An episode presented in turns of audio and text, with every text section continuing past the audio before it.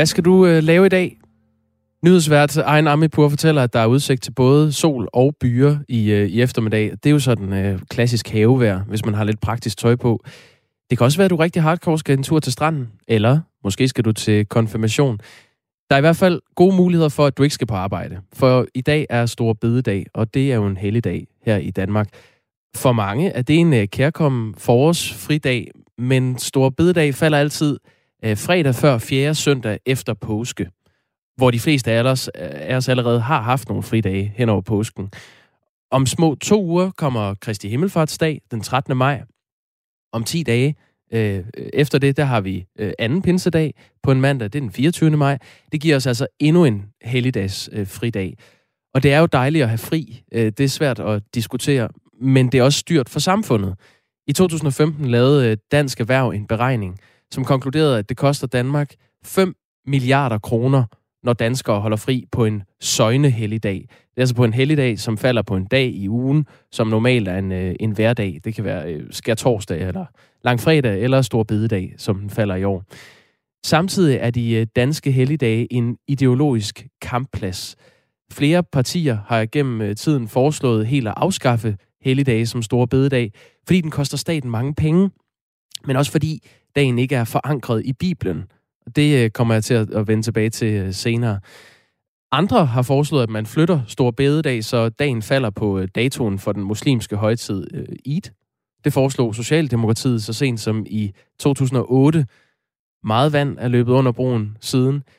Senest var partiet Fri Grønnes politiske leder Sikana Siddiq for et par uger siden ude med et forslag om, at helligdagene skal sættes fri, så hver enkelt af os kan placere dem som fridage, hvor det passer os.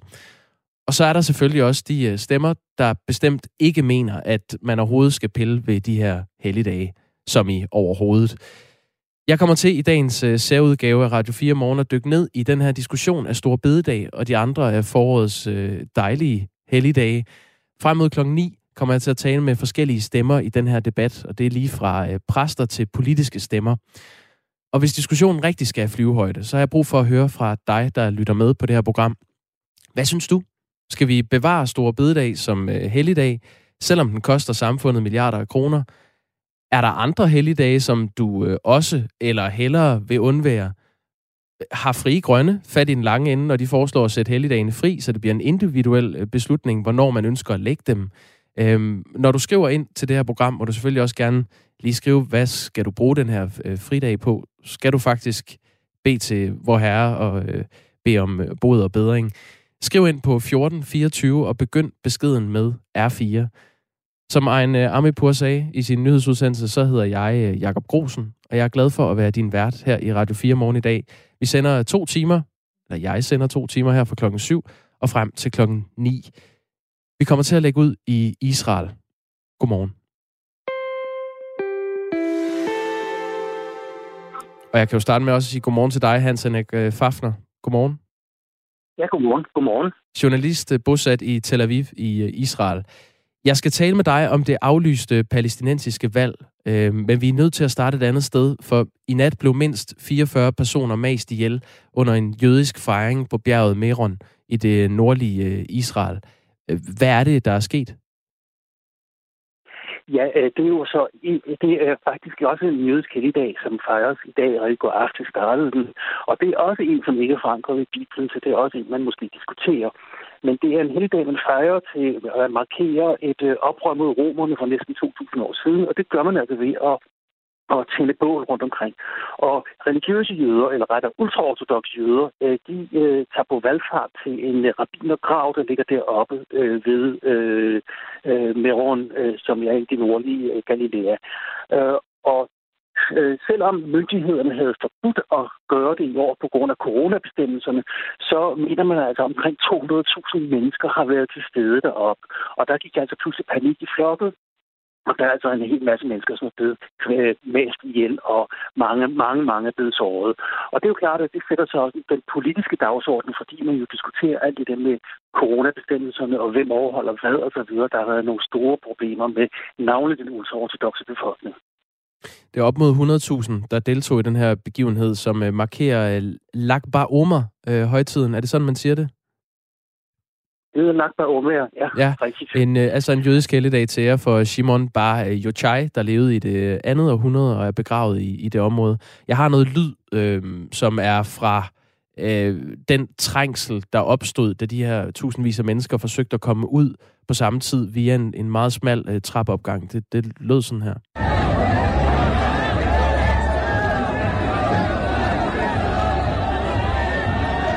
Man kan sagtens øh, fornemme panikken, øh, der var på det her tidspunkt. Øh, den her begivenhed er den største, der er blevet holdt i Israel siden coronapandemiens begyndelse, og der skulle være flere børn blandt de øh, dræbte. Det skriver det israelske medie øh, Times of Israel. Øh, hvordan påvirker det her stemningen i Israel lige nu, øh, Hans Henrik Fafner? Ja, nu er det jo stadigvæk morgen, men øh, selvfølgelig er man, øh, øh, er man da forskrækket over, at, at, noget så dramatisk kan ske. Og så, som sagt, så vækker det jo altså øh, gang i den her debat igen. Øh, gennem hele coronakrisen har der været problemer med navnet den ultraortodoxe befolkning, som har, ville, har været tilbagevisende over for øh, de her forskellige coronabestemmelser. De har insisteret på at samles øh, i synagoger og til forskellige helligdage osv. Og, og så netop i år, hvor, hvor øh, samfundet så småt er ved at lukke op, så kommer det her også som en, et, et, et kæmpe chok, øh, fordi øh, man jo havde regnet med, at det så kunne foregå nogenlunde i fred og ro, sådan som det plejer at gøre. Men jeg tror netop, fordi der har været så store begrænsninger, så er der ekstra mange, som er taget op for at øh, bede derved Simon Bar grav, som, som øh, jo altså er stedet. Det er sådan en, en tragisk begivenhed, der har fundet sted her i nat, hvor mindst øh, 44 personer er blevet øh, mast ihjel under den her jødiske fejring. Hans Anna Kvafner, vi skal jo egentlig tale om noget andet. Øhm, I 15 år har der ikke været valg i Palæstina, og det var egentlig det, vi havde planlagt at tale med dig om. I den her uge besluttede den øh, palæstinensiske præsident Mahmoud Abbas så at, at aflyse det planlagte valg. Den 23. maj skulle palæstinenserne på øh, Vestbreden og Gazastriben have valgt de 132 medlemmer af det nationale parlament i Ramallah, og i juli øh, skulle der have været valg til præsidentposten. Alle havde regnet med, at det her det ville ske, men nu bliver det så sandsynligvis ikke til noget. Hvad er grunden til, at øh, Mahmoud Abbas vælger at aflyse? Ja, Mahmoud Abbas har, har jo øh, set på situationen i Jerusalem. Det drejer sig om Øst-Jerusalem, som øh, jo er en øh, palæstinensisk del af, øh, af Jerusalem. Øh, byen, bydelen blev annekteret af Israel i 1980, øh, og derfor øh, betragter israelerne øh, de øh, 325.000 palæstinenser, som bor der, som øh, israelske borgere, og øh, der er så en diskussion om, hvorvidt de skal deltage i det palæstinensiske valg på Vestbredden og Gazastriben eller ej. Og øh, fordi der i den seneste tid har været meget øh, voldsomme sammenstød mellem øh, højre, jødiske højre radikalister og palæstinenser i byen, øh, så har de israelske myndigheder altså besluttet, at øh, der ikke skal afholdes valg i Øst-Jerusalem i denne omgang. I 2006 blev valget afholdt i Øst-Jerusalem, men altså ikke i denne omgang, og det er så øh, Mahmoud Abbas formelle begrundelse for, at øh, ikke aflyse valget, men at udskyde valget. Han siger selv, at i det øjeblik, israelerne går med til, at der skal afholdes valg i Jerusalem, så kan man afholde valget i løbet af en uge. Hvorfor er det, at det her valg er så vigtigt? Jamen, det er jo som sagt, fordi øh, der ikke har været afholdt valg siden 2006. Øh, den palæstinensiske lovgivning siger, at øh, øh der naturligvis skal afholdes valg hver fire år som i et hvert demokratisk samfund. Men gang på gang, der har øh, Mahmoud Abbas som præsident altså udskudt det. Og det kan han altså gøre ved et såkaldt øh, præsidentielt dekret. Det vil sige, at han kan øh, egenrådet beslutte, at udsætter, de valg, udsætter man valget. Og, og, og der har altså været mange, også internationalt set har der været stor kritik i det her, for man siger, jamen, hvor er det demokrati henne? Og øh, til med så er Mahmoud Abbas øh, under stigende øh, kritik for øh, fordi man, man, man, man beskylder ham for korruption og nepotisme osv. Altså, der er, er meget udemokratiske styreled, styreformer i, i den palæstinensiske ledelse. En konkret sag, som er blevet øh, et stort emne i, i, i herop til valget, er øh, Palestine Airways, et, øh, et lille nationalt øh, øh, flyselskab, Palestine Airlines, undskyld, øh, som øh, palæstinenserne åbnede i forbindelse med fredsprocessen, Oslo-processen i 90'erne, Øh, og øh, Mahmoud Abbas, han tog altså initiativ til at lukke selskabet her i december måned sidste år. Øh, det var så en, selvfølgelig en konsekvens af, at øh, flybranchen har været i, i øh, krise på grund af coronaen osv., så videre. Men øh, nu bliver han så beskyldt for, at øh, det skyldes dårlig ledelse og korruption inden for selskabet og så videre, og så videre. Så hele det her, det har altså samlet sig omkring ham, øh, og, og, og derfor er det vigtigt for ham at få afholdt det her valg for at bevise, at han, at han respekterer demokratiet. Hvad, hvad betragter man som den egentlige grund til, til aflysningen af det her valg, øh, Hansen Akafafner? Ja, det er jo så set. Man kan jo sige, at, at øh, uroligheden i Jerusalem kommer som en, en, en appelsin i hans turban, for det giver ham en god grund til at aflyse valget. Øh, men den egentlige grund er jo nemlig, at han øh, bestemt ikke kan forvente at blive genvalgt. Øh, Fatah, som er, er hovedfraktionen i PLO, og som han repræsenterer, øh, står utrolig svagt, og de står splittet. Øh, der er 29 partier og lister, nogle siger 36, og der opstiller til valget. Det er altså et frygteligt virvar, øh, og det meste af det er splittet. Og Fatah, som plejer at være den store, er blevet splittet i tre forskellige fraktioner, hvor de to af dem jo altså også går til angreb på Mahmoud Abbas. Øh, der er Marwan Barghouti, som er en meget karismatisk leder. Han sidder godt nok i israelsk fængsel og, og, og øh, afsoner fire livstid, livstidsdomme, men han var den store mand under den sidste Al-Aqsa-intifada i begyndelsen af nullerne, øh, og han bliver en, en stemmesluger og et frihedssymbol og alt det der, netop fordi han sidder i øh, fængsel. Øh, en anden, øh, Mohammed Dakhlan, som er en tidligere Arafat-mand, altså en af øh, fra, fra den gamle garde af, af, af Fatah, Øh, han har siden øh, han har i mange år levet i eksil i de forenede arabiske emirater, og han er fortæller for en ny og ren kurs inden for Fatah og for ledelsen. Og, og han har så øh, gjort noget, noget ret specielt, nemlig sørget for, at 50.000 øh, portioner øh, coronavaccine er blevet leveret til Gaza. Øh, så, så han er også uhyre populær og står som en alvorlig øh, alvorlig konkurrent til, øh, til Mahmoud Abbas. Øh, når, når vi ser på hele det her billede, så kan vi se, at det eneste parti, at den eneste bevægelse, som står samlet og som, som taler om, om, om at bekæmpe korruptionen og en ren linje og troværdige politikere, det er den islamiske bevægelse Hamas, som jo har styret på Gazastriben. Øh, så det vil sige, at hvis man afholder valget nu, øh, så er der en, vil være en meget, meget stor sandsynlighed for, at Hamas vil komme ud som en stor vinder, og det er selvfølgelig meget scenariet for Mahmoud Abbas, så derfor passer det meget godt at øh, få udskudt det her.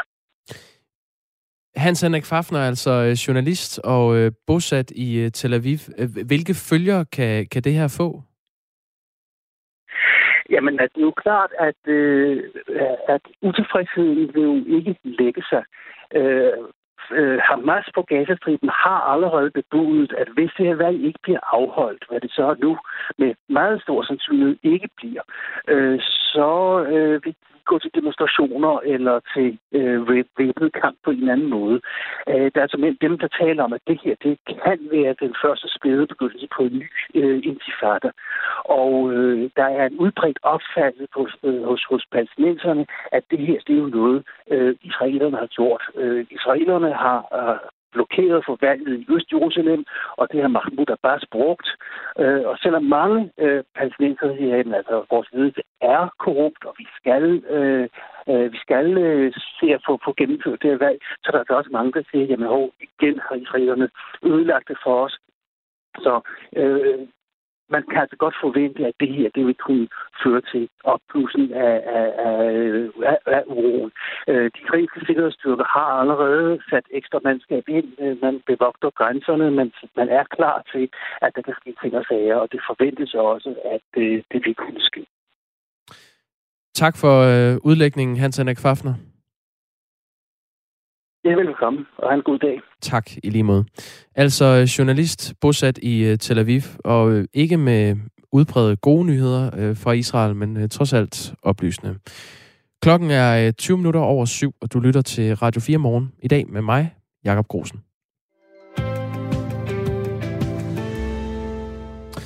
Og øh, ja, godmorgen og glædelig stor bededag, hvis du lige har stået op.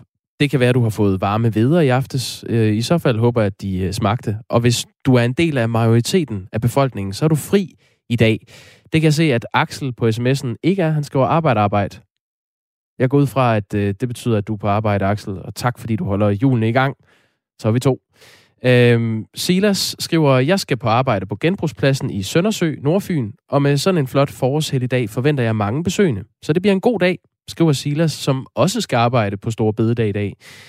Øhm, Mia skriver, der skal ikke ændres ved helligdagene, fordi det er vores kristne forfædres værk, og vi skal værne om og beskytte vores kultur. Hvis alle kunne bestemme, hvornår de ville afholde helligdage, ville det nok blive rimelig kompliceret for arbejdsgiverne. Og det er altså med henvisningen til det her forslag, der kom for to uger siden nu fra Frie Grønne, øh, den politiske leder der, Sikander Siddiq, som foreslog, at øh, vi skal have fleksible helligdage i Danmark. Altså så det er op til den enkelte at lægge sine helligdage, hvor det giver mening. Sådan en form for pulje af fridage, som man kan lægge, hvor man vil. Øh, jeg kommer i øvrigt senere til at tale med øh, Socialdemokratiet om det forslag. Hvad mener regeringspartiet egentlig om det? Nu har jeg Morten øh, Varmen med på en telefon. Morten Varmen er religionssociolog på Københavns Universitet. Godmorgen, Morten Varmen. Godmorgen. I løbet af morgenen kommer vi altså til at sætte uh, Stor Bededag til debat her i Radio 4 morgen, om det er en dag, vi skal bevare som uh, frihelligdag eller ej. Og det er jo vigtigt at gøre det på et oplyst grundlag. Det er derfor, jeg har bedt dig om at, at sidde klar ved telefonen her til morgen. Uh, og tak for det. Jo, så, så er jeg også på arbejde. Ja, det er du faktisk. Men i lande, vi normalt sammenligner os med, som, som Tyskland og Sverige, der er dagen i dag en, en helligdag. Det er jo Stor Bededag er en særlig dansk helligdag. Vil du ikke lægge ud med at forklare, hvorfor har vi store Bededag i Danmark? Men, fordi øh, en biskop i, øh, på Sjælland besluttede, at vi skulle have bededag i 1680'erne. Øh, det var et tidspunkt, hvor... Øh, ja, faktisk var det i 70'erne. Det var et tidspunkt, vi var i krig. Måske har det været derfor. Men i 1680'erne, så bliver det lov.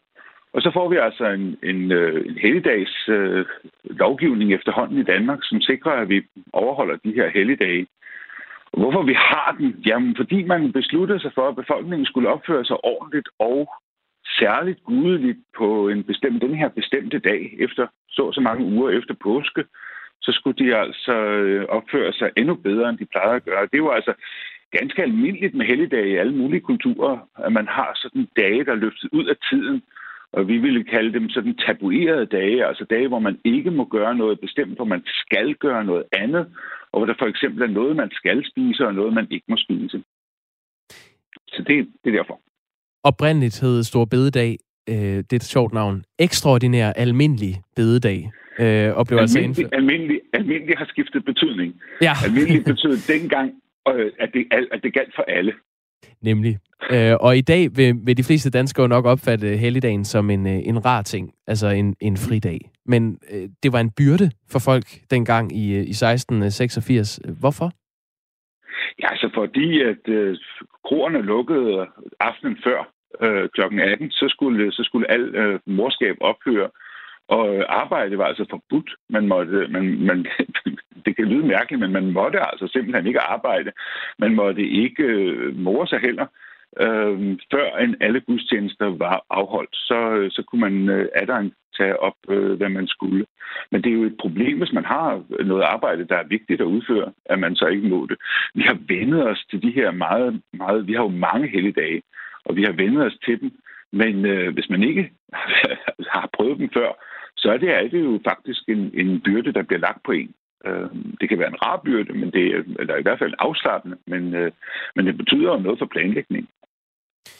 Ja, og så øh, er helligdage som øh, Store Bededag, altså de her søjne helligdage, som er øh, helligdage, der falder på en hverdag, ret dyre for samfundet. I hvert fald, hvis man skal tro øh, Dansk Erhvervsberegning. De lavede en, en øh, udregning af det i 2015, hvor de konkluderede, at det koster det danske samfund 5 milliarder kroner, hver gang vi holder fri på en almindelig hverdag. Øh, hvad tror du, Morten Varmin, er den vigtigste grund til, at vi har holdt fast i Stor Bededag som en helligdag i Danmark? Altså, dels øh, er det jo alligevel en lovændring, der skal til. Dels er den behagelig, når, når vi først har vendt os til den. Og det er jo, du, vi kan se, hvor meget vi har vendt os til den, når du siger, at vi har lagt en helligdag på en hverdag. Fordi så, så, så har vi jo altså virkelig vendt os til de der ugenlige helligdage hver søndag som, øh, som øh, altså en almindelig helligdag. Men, men tænk på, hvad det ville, hvad det ville kunne tjene ved helt at afskaffe dem. Øhm, så, så jeg tror, at grunden til, at man holder fast i den, er jo også, at den, den er blevet en del af den planlægning, vi laver nu. Når vi ser på året, så siger vi, hvornår det står bededag, og man planlægger konfirmationer omkring dem. Øh, så, så den er blevet simpelthen noget, vi har lyst til at have, tror jeg. Silas, øh, en af vores lyttere, skriver her, jeg har da altid lært, at Store Bededag øh, blev til, fordi der var så mange kirkelige helligdage. Så det blev for meget, så blev de samlet til en Store Bededag. Har han ikke ret i det? Ja, det er et indviklet spørgsmål. Det er meget tænkeligt, at de tre øh, bededage, som biskoppen faktisk lavede, øh, hvor kun stor bededag blev til lov, at de oprindeligt har været, også har samlet nogle, nogle øh, mindre og øh, bededage øh, til en enkelt stol. Men i, men i praksis i loven fremgår der ikke noget af, at, at, det, er, at det er derfor. Øh, på den anden side har man altså, siden reformationen, har man stille og roligt øh, over århundreder, havde jeg nær sagt, øh, forsøgt på at altså, nedskære antallet af helligdage ned. Og så er de jo efterhånden alle sammen kommet til at ligge øh, om foråret. Jeg har øh, op til dagens udsendelse ringet til Kirkeministeriet for at, øh, at få en sådan en officiel forklaring på, hvorfor vi holder fri på Store Bededag. Og der fik jeg fat i en pressemedarbejder, øh, som i den anden ende af røret sagde noget i retning af, det ligger ikke under Kirkeministeriet. Det er øh, helligdagslovgivning, som hører under Justitsministeriet, og det går meget længere tilbage end øh, til Kirkeministeriets øh, oprettelse. Så jeg kunne ikke få en, en kirkelig begrundelse for, at vi holder fast i, i Stor Bededag som en, en fridag. Øhm, hvor, hvor særligt er det egentlig, at vi i Danmark har sådan en, en helligdagslovgivning, vi kan henvise til? Altså, det er faktisk ret sjældent øh, og ret ualmindeligt, og, og dermed adskiller vi os vældig meget fra det øvrige EU, hvor, øh, hvor det jo mere er lagt op til den enkeltes religiøsitet, om man vil, øh, om man vil fejre disse helligdage. De, nogle enkelte store er bevaret i statssammenhæng i de fleste i de nogle af landene, men ellers er der jo, er der jo simpelthen frit for. Altså i, i lande, altså i katolske lande vil man slet ikke møde en hellig lovgivning fra statens side. Staten blander sig ikke i det. Man må, holde, man må selv bestemme. I USA for eksempel har det jo også fuldstændig frit, om man vil holde helligdagene Øhm, så man, man kan slet ikke øh, sammenligne. Altså man må sige, det, det er en mærkelig ting. Vi er, vi er, vi er, et, vi er et underligt vi er et underligt land i så en scene. Vi har et helligdagspoliti. Ja, det må, altså, det må du godt sætte nogle flere ord på. Ja, politiet hjælper os med at overholde helligdagen. Ikke? Hvis, hvis man holder lukket, hvis man holder åbent på en helligdag, hvor man skal holde lukket, så kommer politiet og siger, hov, det må du altså ikke. Det vil sige, at det er politiet, der overholder, hjælper staten med at overholde sin egen religiøse lovgivning. Øhm, men, men det pudsige er jo, at kirkeministeriet altså ikke har lyst til at kendes ved det. Så de synes ikke, det er, det er øh, religiøst måske. De tænker, at det er mere et spørgsmål om, om lovgivning. Altså, alene. Øh, vil du karakterisere Danmark sådan, at befolkningen er, øh, er sekulær, men staten er religiøs? Ja, det er meget, meget præcist sagt. Tak skal du have. Hvis du kigger på Stor Bededag sådan, øhm, øh, med dine teologiske øh, briller, øh, hvor, hvor, ja, hvor står Stor Bededag så i det hierarki, der er over vigtige helligdage i Danmark? Altså, det, jeg, jeg er ikke teolog, øh, skal jeg lige skynde mig at sige. Jeg er religionssociolog, og ja. øh, jeg har, jeg, jeg, hvis, hvis man ser på det, så er det jo ikke nogen det er jo ikke nogen, øh, det er jo ikke nogen helligdag, der fast passer ind i den teologiske fortælling. De andre fortællinger, vi har, de andre helligdage, vi har, undskyld, de passer, der vi har fødslen af Jesus til jul, vi har død og genopstandelse til påske, og så har vi Helligåndens komme til, øh, til pinse. I midten mellem har vi øh, Kristi Himmelfart, hvor, hvor Jesus stiger til himmels efter at være genopstanden. Så vi har altså en hel fortælling øh, som så at sige en, en, en historie, der bliver spillet ud i løbet af foråret. Stor bededag hænger jo ikke sammen med de, med de fortællinger. Den er anbragt i forhold til påsken, mm. men den har ikke nogen øh, rolle at spille i den sammenhæng. Dermed bliver den jo altså lidt, lidt anderledes, og, og, og egentlig er den faktisk øh, mærkelig, øh, kunne man sige. Men, øh, men jo, altså, det er dejligt at have fri. Lad det være udgangen på det her interview, Morten Warmen. Tak fordi du okay. var med. Ja, tak. Og glædelig uh, stor bededag. Jo, tak i lige måde. Må, tak. Morten Warmin er altså religionssociolog på Københavns Universitet. Og øh, det er spørgsmålet her til morgen. Skal Stor Bededag bevares som den helligdag, den er? Eller øh, synes du, at man øh, burde sløjfe den, eller gøre som Fri Grønne øh, har foreslået, og indføre fleksible helligdage i, øh, i Danmark? Du må meget gerne øh, skrive ind på 1424 med din holdning til det spørgsmål. Jeg kommer til at tale med øh, flere forskellige stemmer i den debat i løbet af morgenen. Og jeg vil gerne sige tak for alle de sms'er, jeg har fået allerede. Dem vil jeg læse op på den anden side af nyhederne. Du lytter til Radio 4. Klokken er halv otte.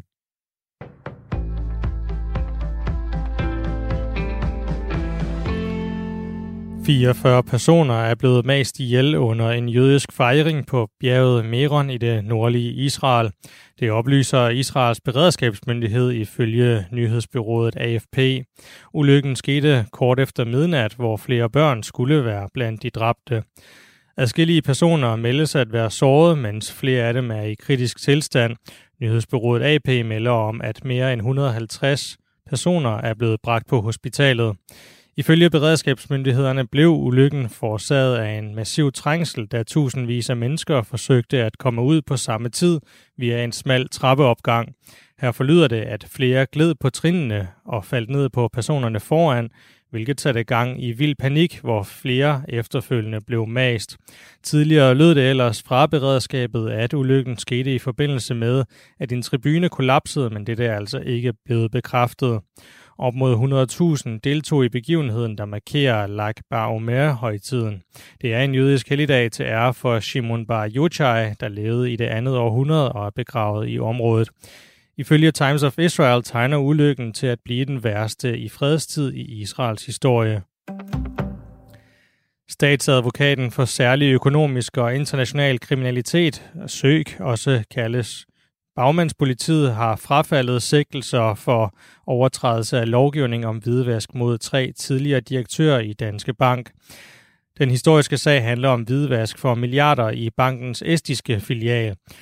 Overfor TV2 bekræfter fungerende statsadvokat Isøg, PRFI-beslutning. Det er Søgs samlede juridiske vurdering, at der ikke er beviser for, at nogle enkeltpersoner har udvist uaksomhed i sådan en grad, at den kan karakteriseres som grov, og at de dermed har overtrådt, overtrådt lovgivningen, skriver han i en mail til mediet. Fi understreger, at Danske Bank fortsat efterforskes for at have overtrådt lovgivningen om hvidvask. Det er dog ikke længere sigtede enkeltpersoner, der er tale om i sagen. Dermed har søgt nu frafaldet sagerne mod nu alle tidligere ledende medarbejdere, som politiet tilbage i marts 2019 havde sigtet. Fra 2007 til 2015 undskyld, flød der cirka 1.500 milliarder kroner fra udlandske kunder gennem den estiske filial i Danske Bank, har en undersøgelse vist. Kampen for at komme fri af pandemiens økonomiske nedtur går i dag ind i en ny fase. Her har de 27 EU-lande ifølge Jyllandsposten deadline på deres nationale planer for, hvornår de vil bruge EU's gigantiske genopretningspulje. Thomas Sand har mere. I alt er 750 milliarder euro i spil som støtte og lån til investeringer, der skal styrke klimaet og digitaliseringen, tynde ud i byråkratisering og øge beskæftigelsen. Genopretningspakken er også tænkt som et middel til at presse nogle af de reformer igennem, især i Sydeuropa, som EU-kommissionen har efterspurgt siden finanskrisen. Forløbig er der dog mest fokus på det akutte behov for at få pengene ud. Torsdag advarede en overvågningsenhed under EU om en tsunami af truende konkurser, og lande som Frankrig og Spanien presser på for at få EU-pengene ud at arbejde hurtigst muligt. I dag offentliggør finansminister Nikolaj Vammen planen for de ca. 12 milliarder kroner, som Danmark vil modtage.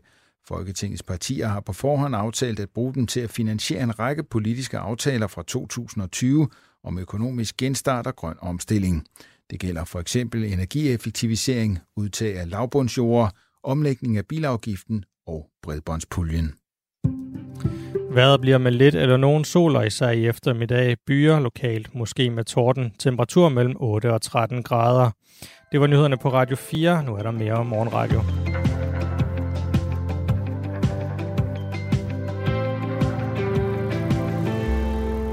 Skal vi bevare Stor Bededag som den helligdag, den er i Danmark? Øh, der er holdninger til det på sms'en. Tak for alle sms'er. Jeg tager nogen nu. Der er en her fra Ivan, som øh, måske godt kan se mening i at rykke Stor Bededag over mod Kristi Himmelfart. Han skriver, Stor Bededag om fredagen i forbindelse med Kristi Himmelfartsdag, det giver da mening. Fire dage i rap er lige med miniferie. Med venlig hilsen, Ivan. Michael skriver relateret til Fri Grønnes øh, forslag om at øh, indføre fleksible helligdage i Danmark, så man øh, selv som individ kan bestemme, hvornår man har lyst til at holde fri. Michael skriver, Desværre må man tænke, at Siddiq som muslim er fuldkommen ligeglad med de kristne helligdage, vi har. Han forsøger ved at foreslå dem spredt efter den enkeltes øh, behov af bagvejen at indføre islams behov for at herske over kristendommen. Det kan man godt være nervøs for, når man hører muslimerne klage over, at deres religiøse dage ikke har samme vægt som den, øh, det kristne Danmarks, er synspunktet fra Michael. Øh, Kim skriver, at Danmark er et kristent land, og vi skal selv bestemme, hvilke helligdage vi vil holde. Det skal muslimer ikke bestemme eller lave om på. Hvad vil du sige, hvis vi forbød ramadanen, skriver Kim. Øhm, til det spørgsmål er måske meget godt lige at svare, at der er ikke blevet foreslået, at vi skal forbyde øh, de kristne helligdage. Det forslaget går på, at man selv kan bestemme det. Hvis man har lyst til at holde fast i helligdagene, som de er, så kan man gøre det. Men, øh, men ideen er at sætte det fri øh, for fri grønne side. Øhm, David Hellman skriver, det var Christian 4., der gav bagerne en fridag, og derfor skulle de lave videre om torsdagen, så de kunne holde fri om fredagen. Det er korrekt, David Hellman. Det er nemlig lige præcis derfor. Og fordi at øh, øh, de her øh, varme veder var friskest om aftenen, ja, så spiste man dem aftenen før Stor Bededag. Bendix Søgaard lytter med fra Aarhus og skriver, Helligdag er den frihed, der skaber luft i manges liv. Det er ikke virksomhedernes ønske. Helligdag giver sundhed og mindre stress. Så tror jeg, jeg vil slutte på den her fra Ole Nielsen, der skriver, kristne helligdage er noget fortidigt pjat, som i dag bunder i arbejdets dogenskab. Jeg skal bruge dagen til at vælte mig ud i den dejlige forårsnatur. God tur, Ole Nielsen, skal lyde herfra. Og øhm, ja, skriv ind med dit synspunkt på 1424. Start beskeden med R4, så øh, havner de inde hos mig. Jeg hedder Jakob Grosen. Øh, Ja, du lytter til Radio 4 morgen, hvor vi om, øh, det bliver om sådan syv minutters tid, skal ombord i øh, øh det seneste skridt i genåbningen af det danske kongerige, som lød for i onsdag. Siden da har det været et krav, at der skulle bestilles bord mindst 30 minutter før, hvis man vil besøge en restaurant eller en café eller en bar og sidde indendørs. Det er en øh, omdiskuteret regel. Erhvervsministeren har sammenlignet reglen med et bump på vejen, der skal få færre danskere til impulsivt at tage på bar og værtshus. Meget er sagt, Øh, meget lidt har været positivt om den regel. En del bar og restauranter rundt om i landet har efterhånden udviklet øh, forskellige fiduser til at, at omgå øh, den her regel om 30 minutters øh, bordbestilling. Vi har talt med en indehaver af det, der hedder Hjørnekrogen i havnebyen Augustenborg på Als. Der har man nemlig en fidus. Man har fjernet alle kronens borer, så er der ikke noget bord at bestille. Øh, I den forbindelse skal jeg tale med øh, Lars Bøje Mathisen, som er sundhedsordfører for øh, Nye Borgerlige, som synes, at de det er vidunderligt med alle de her krumspring og fiduser, øh, som man kan komme med for at omgå de her regler øh, om 30 minutters øh, booking. Ja, men mere om det om øh, syv minutter. Først skal vi til en lidt øh, sjælden historie om en øh, and i Holstebro.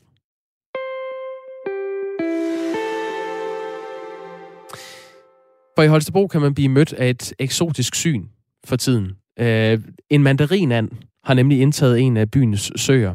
Og det er en fugl med et øh, mildt sagt lidt særpræget øh, udseende. Til at øh, fortælle om mandarinanden har jeg Egon Østergaard med her. Godmorgen, Egon Østergaard. Godmorgen. Formand for Dansk Ornitologisk Forening. Øh, hvordan er det, den ser ud, den her mandarinand? Ja, den ser, den ser meget anderledes ud, end det vi forbinder med en and. Det ligner nærmest sådan en tegneserie an med en masse forskellige farver og former. Øh, så man spærer øjnene op, når man ser sådan en fugl. Er det usædvanligt, at den øh, lige nu øh, slår sine folder i Holstebro?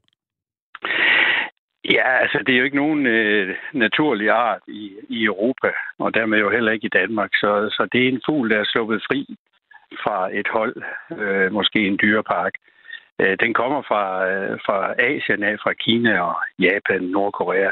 Det er over i det område der, den hører til. Så, øh, så den, den, den er stukket af et eller andet sted fra. Jeg er orienteret om, at du har haft øh, din egen øh, oplevelse med en mandarinand. H- hvad er det, det går ud på? ja, men jeg havde for nogle år siden øh, et par, der sad på min skorsten og, og kiggede på en stærekasse her tidligt på foråret.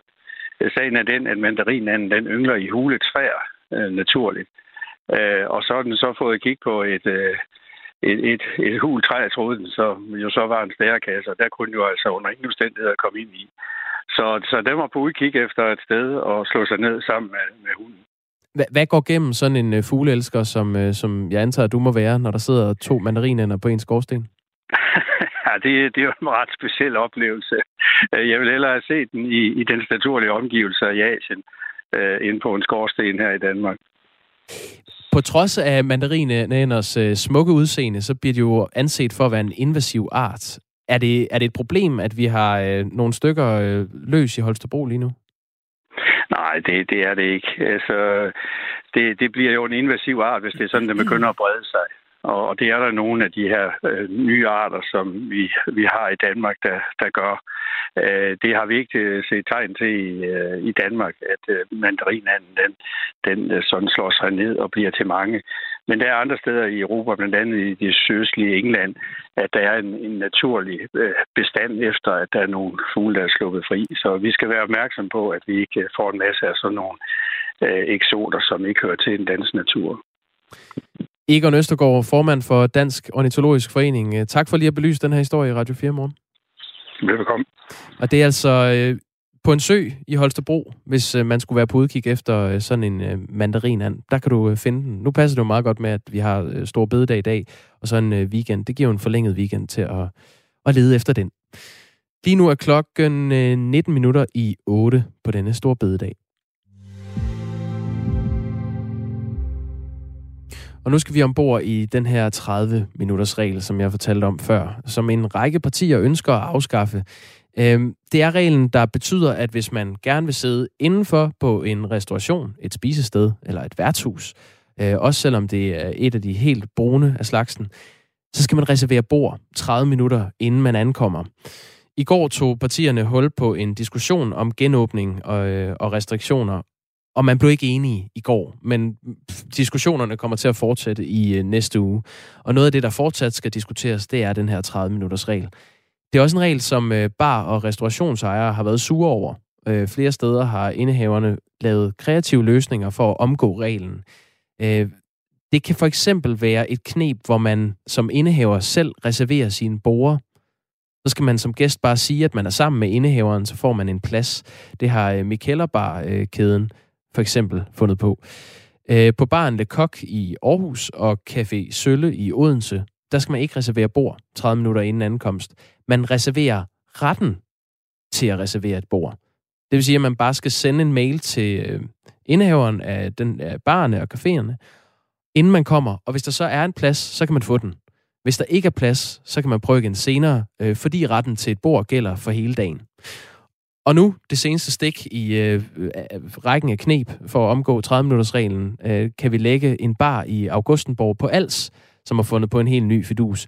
De har valgt at fjerne alle borer, fordi der så ikke er et bord, man kan reservere. Lars Bøje Mathisen er sundhedsordfører for Nye Borgerlige. Øh, godmorgen. Godmorgen. Du synes, det er i orden, at bar- barerne laver de her fiduser for at øh, omgå 30-minutters-reglen. Hvorfor det?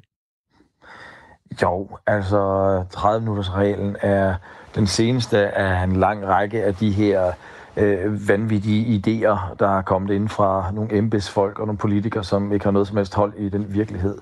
Og sådan er det jo. Og så rammer det virkeligheden, og så kan alle folk jo se, at det her det giver ingen mening på altså overhovedet simpelthen. Øh, og så siger folk, jamen ved du hvad, lad os lige prøve at, at se, hvad, hvad vi gør ved det. Lad os bruge vores øh, sunde fornuft. Øh, det gjorde man også dengang, hvor der var nogen, der, der lavede et hul i en mur dengang, da de ville lukke alle butikkerne op til, til jul. Og jeg synes sådan set, det bare viser, at, øh, at borgerne de, de tænker selv og siger, hold nu op derindefra, og så uh, prøver vi at se, om vi kan finde en løsning på det her. Ja, her tænker du på de butikker, der, der fjernede en rude og satte en dør i, når de var i et uh, stormagasin. Så kunne man gå ind fra gaden, og så var det pludselig ja, okay at holde åben. Lars Bøge Mathisen, du må gerne lige hænge på. Vi skal lige høre fra Søren Sørensen. Det er indehaveren af den her hjørnekro i Augustenborg, hvor man har uh, fundet på at, at fjerne alle borerne. Um, vi skal lige høre et, et kort interview med ham, som vores reporter Anton Ringdal har lavet. Han ringede nemlig uh, til Søren Sørensen for at høre, hvorfor uh, de har valgt at gøre sådan. Jamen, jeg har fjernet alle borerne. Hvorfor det? Jamen, øh, hvis jeg ingen bord har, så kan folk ikke bestille et bord ved mig. Så det er for ligesom at komme udenom med 30 minutters øh, reglen der? Det er det i hvert fald. Okay. H- hvordan fandt du på den øh, fidus der? Og det ved jeg ikke rigtigt. Altså, vi var jo ligesom øh, blevet varslet, at nu måtte vi åbne igen, og øh, jeg synes jo, alle de her restriktioner, de, øh, de rammer min branche rigtig hårdt, så jeg overvejede jo i første omgang slet ikke at åbne, øh, og jeg åbner også først i dag. Og, øh, og så tænkte jeg, at øh, jeg må gøre noget, og så fjernede jeg bordene. Hvordan ser det så ud inde på din øh, kro? det ser meget tomt ud, han. Det, der står stole rundt øh, langs væggene i, i, i grostuen her nu, med en meters afstand. Og så skal folk sidde der, eller hvad? De, øh, øh, de må tage deres eget bord med her. Nå. Simpelthen. Om det er et natbord, eller et klapbord, eller et havebord, så, så kan de tage sådan et med. Så, så de... har de deres eget bord. De kan vel ikke booke deres eget bord. Det er blevet varslet, at der kommer en del bord nu her i løbet af, af de næste par dage her. Og synes du, der er noget ligesom altså, øh, moralsk forkert i det? Også i forhold til de andre bar, der ligesom følger reglerne? Om det er noget moralsk forkert ved det? Ja. Øh, nej, det kan jeg ikke. Altså, jeg har jo en krog, der er fuld videoovervåget, så jeg kan altid dokumentere, hvem der har været inde på min krog. Det ved jeg ikke, om de andre værtshus, de har. Øh, man kan sige, at reglen er jo lavet en grund, og øh, altså Statens Serum Institut, de har jo tidligere vurderet, at øh, hvis man fjernede de her regler, så vil risikoen for øh, smitte på serveringssteder øges. Okay. Jamen, så skulle de jo have forholdt os lukket. Hvis de mener, at folk de bliver for impulsive, når de får noget at drikke. Ja, de mener i hvert fald, at hvis man ikke har de, øh, de regler, der er nu, Jamen, så kan omgås folk ikke bare reglerne. Det har jeg da, det har jeg da ladt mig fortælle allerede. Men at det, at der, at der er andre, der også gør noget andet, det, det er vel ikke en god undskyldning, eller hvad? Nej, nej, men altså, hvis jeg ikke har nogen bord, så kan man jo ikke bestille det. Nej. Og det må da være, det må da være dejligt hygiejnisk. Folk har deres eget bord med. Jeg, øh, jeg kan se, at jeg begynder at få lidt kunder i bæksen nu her. Har, har, de, øh, har de bord med? Ja, de har taget deres eget bord med. Har de det? Ja. Må, må jeg tale med en af dem? Om du må tale med en af? Ah, det ved jeg ikke, om de er interesseret i et radiointerview. Og vil du høre? Ja. Vil du høre det? Vil du snakke med ham? Hvad er det? Jamen, de vil spørge, hvorfor Jeg- du har taget dit eget bord Jeg vil med. høre, hvad for et bord han har taget med. Du kan lige få ham her. Ja. Goddag. Ja, hej. Du taler med Anton. Jeg er journalist på Radio 4. Goddag. Og du, øh, du kommer ind som kunde nu, eller hvad? Ja, øh, ja. Og har du øh, taget et bord med? Ja, jeg har taget mit eget bord med. Hvad, er det for et bord? Det er sådan et lille øh, sengebord, tror jeg, der er. Man er fra Jysk af. Er det, er det et bord, du havde derhjemme, eller hvad? ja, det er mit eget bord. Skal du have det med hjem så igen bagefter? Ikke lige i dag, da, tror jeg. Så du tror, du lader det stå nogle dage dernede? Ja, det tror jeg. Okay. Hvad synes du om øh, den her fidus her, at man ligesom kan tage sit eget bord med?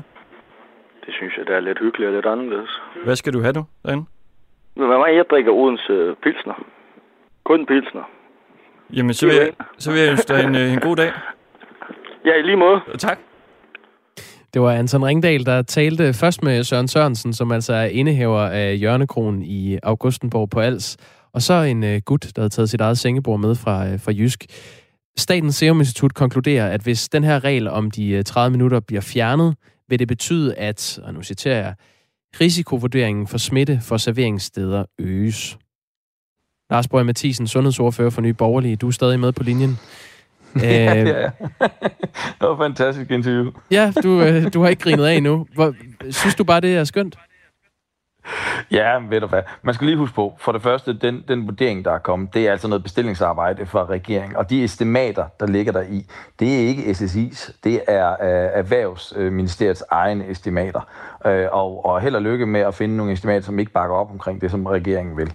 Og så skal man lige huske på, at alle de partier, som står bag og synes, det der coronapas, det var en sådan god idé, og alle folk, de skulle masseteste. Det synes vi ikke i Nye Borgerlige, men der var nogle partier, der synes, det, der, det var en virkelig god idé. De solgte jo ideen om coronapasset til befolkningen om at sige, prøv at høre, hvis I bare lader massetest, hvis I bare bruger det her coronapas, så kan vi åbne op uden alle mulige mærkelige restriktioner. Men det var jo ikke det, der skete. Man har jo indført en masse af de her nytteløse restriktioner. Og hvad er meningen med, at folk, som er blevet coronatestet, skal have alle de her restriktioner inde på en bar, når de er blevet coronatestet. Jamen, det er jo det, op, øh, det giver ingen mening. Det, gi- det, det, det- giver ingen mening, og det ved partierne også. Og det er jo derfor, at, at stort set samtlige partier har sagt, at det her skal laves om.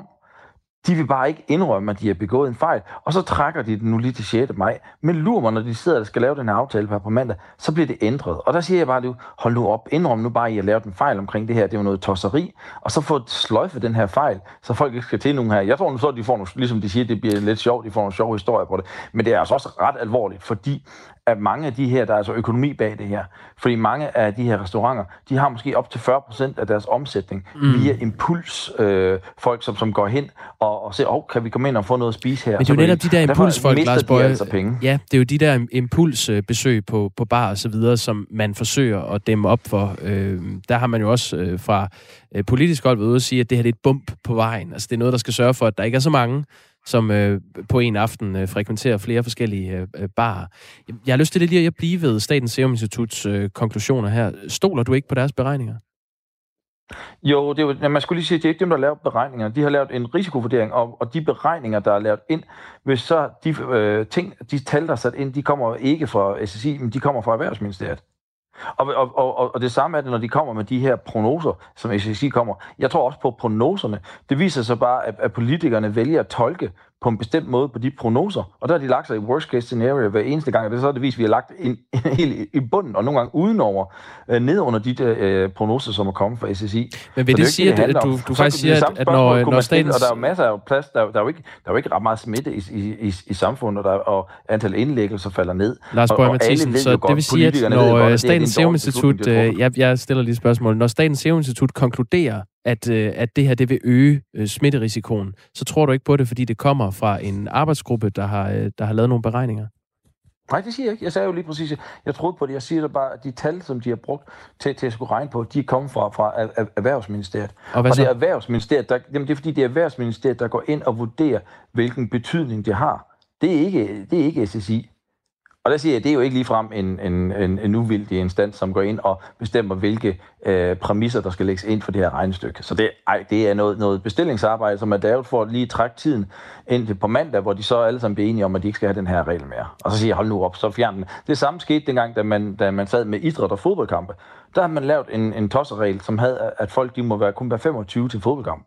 Så sagde vi, jamen, så kunne du ikke afvikle en ordentlig fodboldkamp. Så spurgte man så, jamen kunne, kunne man ikke lige så godt lave det til 35? Så spurgte man så sundhedsmyndighederne. Jo, det kunne man godt. Så sagde vi, jamen, så lad os da ændre det og få op til 35, så folk kan afholde fodboldkampe. Mm. Det ville politikerne heller ikke, før de sad igen og skulle lave en ny aftale. Og så Men spørgsmålet de er, om, til, om det overhovedet kan nå... at aflyse de der tosseregler, som de har lavet. Spørgsmålet er, om det overhovedet kan nå at blive ændret på mandag, fordi det, det står til at udløbe den 6. Det er torsdag i næste uge, øh, den her regel. Lige her til sidst, Lars Bøge Mathisen, det er jo regler, der er nedsat for at forhindre, at folk øh, shopper bare på en aften. Øh, at man for eksempel hopper rundt på fem forskellige øh, under et popcrawl. Hvordan ved du, at smitten ikke vil stige, hvis man fjerner den her regel om de 30 minutter? Jamen, man må gå ud fra, at øh, hvis de partier, som mener coronapasset, og folk, der har, har kan vise coronapas, at de så ikke er smittet med corona. Og så burde de jo ikke have nogen betydning. Tak fordi du var med. Det var så lidt. Lars Bøge Mathisen, som er sundhedsordfører for øh, Nye Borgerlige. Og hvad der kommer til at ske med den her 30-minutters regel, det, øh, det blæser altså i øh, vinden lige nu. Man kunne ikke blive enige om det i går, men diskussionerne fortsætter altså i næste uge. Klokken er 7 minutter i 8.